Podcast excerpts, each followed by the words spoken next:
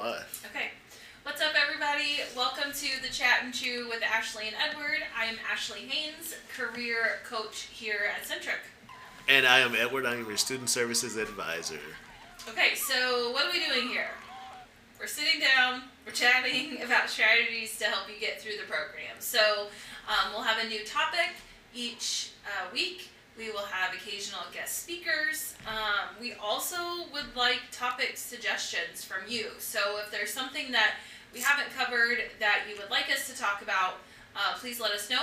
You can send us an email or you can uh, message myself or Edward uh, in Slack. So thanks for joining us today. Let's go ahead and get started.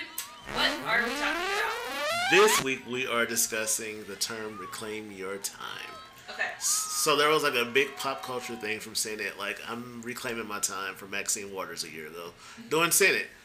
So like that was a good starting point, but then I was like, what's a really good starting point? So I did a little research, fun researching. Do you want to hear it? Yeah. Okay, cool. Let's do it. The real problem with leisure time is how to keep others from using yours, and that's by an author name, uh, author named Arthur Lacey. And I was like, that's kind of cool. So then I did did a little bit of a deeper dive. To reclaim your life requires finding your own path and following a journey wherever it leads. It's a rewarding adventure given the many discoveries that you will make along the way. Thus, it pays to be vigilant and know what's important to you. Okay. What do you think about that?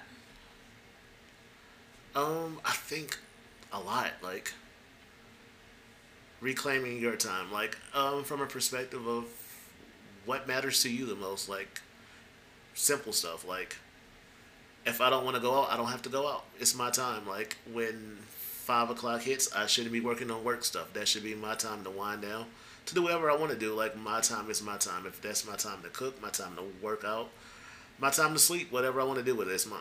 Yeah. So it, honestly, it kind of goes along with what we talked about in the last podcast about like shaping your life. Mhm. So it may not even be like some people may not it might not be reclaiming your time like getting it back from other people, but it might be reclaiming your time as in using your time wisely Absolutely. right? Like yeah. your free time that you have, it's using it doing the things that you like to do. So I could see two different kind of things from this from this particular topic. But there are some ways to go about this. So let's talk about that. Okay, one way is to find your essentials. What is it that you love to do? Make a short list of four to five things.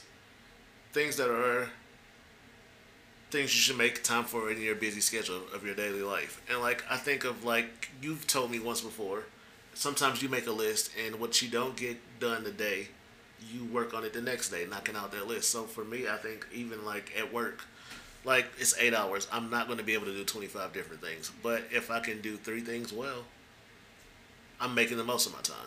Yeah. Good. Um, this one's interesting is finding your time wasters, which this is hard for me because I'm like, it's my time. I want to waste it. I want to watch, Mhm. right? But at least you're making a decision. Like, I want to watch a whole Netflix series, like, but that's my time. So I guess you kind of have to think about it like, basically what it's saying is like, what do you spend a lot of time on that isn't essential? I guess, and could you be using it to something else? Like, I'm not saying don't spend the time watching Netflix or streaming or the rabbit hole that is YouTube, but could you be doing something? It's like really evaluating could you be doing something else with that time? So my pushback at you would be, what about self care? Mm. What if that's your quality time with your loved ones? So like, what if that's what you two do? Like, what if when you come home from work, that's your couch time?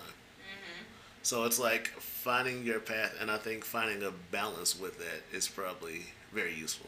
Okay, so maybe we do this. Maybe we rethink our routine. Okay, give me more.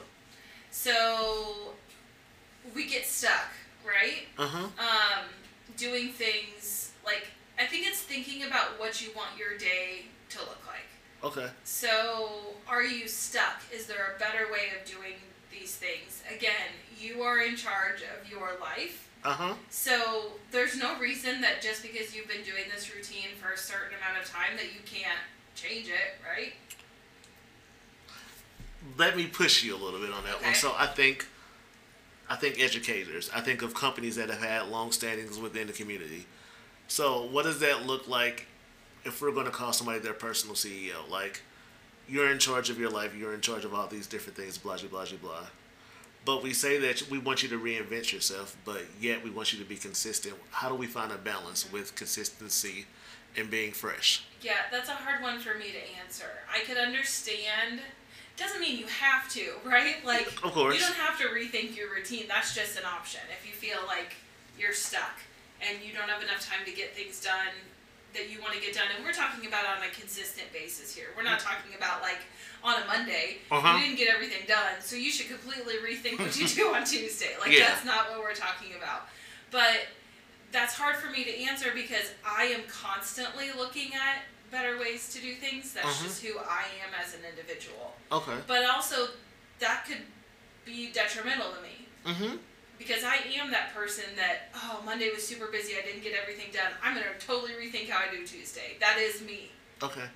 So that's a hard thing for me to answer. So probably rethinking your routine is not going to be a good thing for me to spend my time on. Mm-hmm. Um, because I I don't think I'll get as much benefit from that particular suggestion. So what I'm kind of hearing, but I also like is we throw tools. Every tool doesn't fit every job. Right. So what's applicable to me may be like finding my time wasters. Mm-hmm. And I may stick and really dive deep into that, but you say, "Hey, I don't think I want to rethink my routine. I like my routine because it's it works and it's efficient." Yeah. So, like, I think I was reading of another researcher. And he he called it the golden right after work time. Okay. Other than mornings, he said he found that time to be the most golden time to do essential things.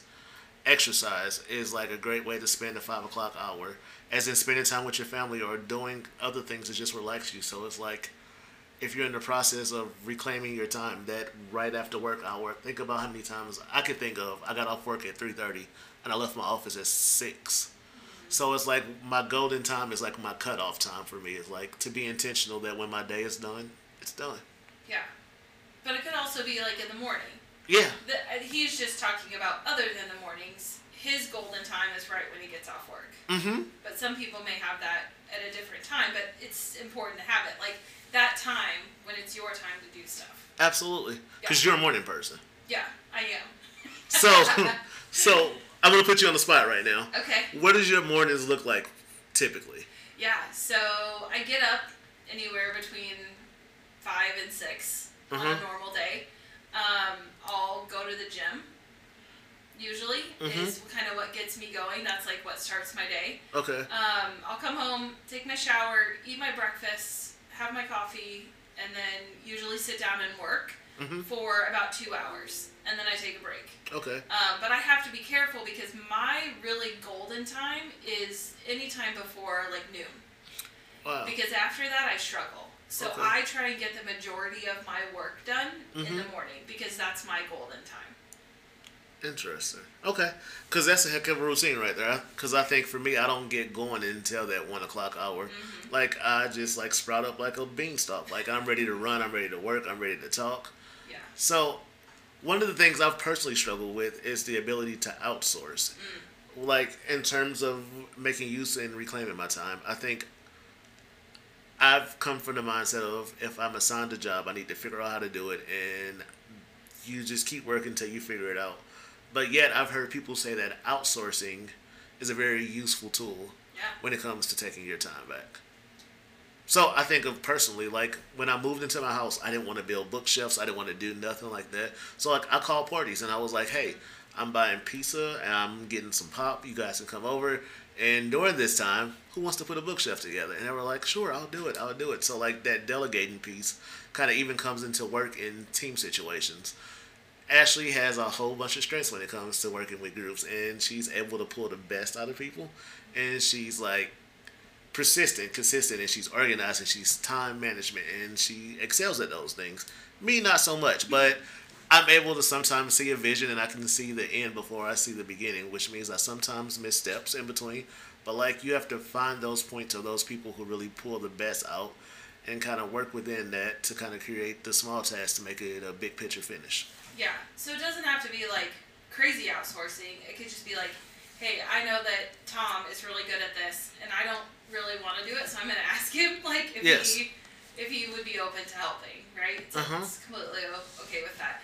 Um, now we've kind of already talked about this one a little bit, but it says make use of your mornings. Mhm. I struggle with this one, okay, because we just talked about this. I mornings are my time, Mm-hmm. but mornings are not your time. No. So I struggle with this one a little bit because I tend to put off things that I don't really like appointments or you know like meetings. I like to do those in the afternoon because I work really good in the morning. Okay. Um, so I don't know. I they talk about mornings and there's a lot of data and studies on mornings, but that just doesn't work for some people. And so I struggle with this one. Um, what are your thoughts since you are not necessarily a morning person? I don't know. Like I think if I had to summarize everything, I would say my biggest takeaway would be what works for some doesn't work for all. So it's like I come back to it and it's like I have friends who are like amazing people, but their prime time, like their golden quote unquote time, is that nine to twelve window. And so that's when they want to jump on Zoom calls, that's when they want to talk business and talk shop. So it's like I can adjust, but I have to be also unique to who I am and say, hey guys, you're not going to get the best out of me. So my honesty and my transparency says, hey, I work better between three and six. Y'all nine to twelve time is cool. Maybe we can share notes and find a medium time that's maybe that eleven to two window where we both can be kind of proactively engaged at the same time. So it's like finding that balance for me is everything. Yeah, I like that. I think that's good. I think that's probably my takeaway too. Um, is be aware of what works for some people and what doesn't, Mm-hmm. but also choose one thing and try it. Like we've given you several different suggestions here, but don't try and do them all. Like I think people think they have to completely overhaul their lives when people talk about these type of topics or they think that something needs to change when in reality like I think the whole point of this is that it could be one simple small change that makes a huge difference. Absolutely. Yeah. So we want to hear from you. Uh-huh. Um, we'll post this in Slack. We'll post this on LinkedIn. Um, what are you committing to reclaiming? Like, how are you going to use some of the suggestions that we've talked about? okay. Yeah. I like that, and I guess I'll lead by example because what will I commit to reclaiming is my voice. I will make sure that I speak out when I don't agree with situations, and that I won't just sit and allow situations to determine my reactions, but I'll allow my voice to dictate my current situation and my time. I like that. Sounds good.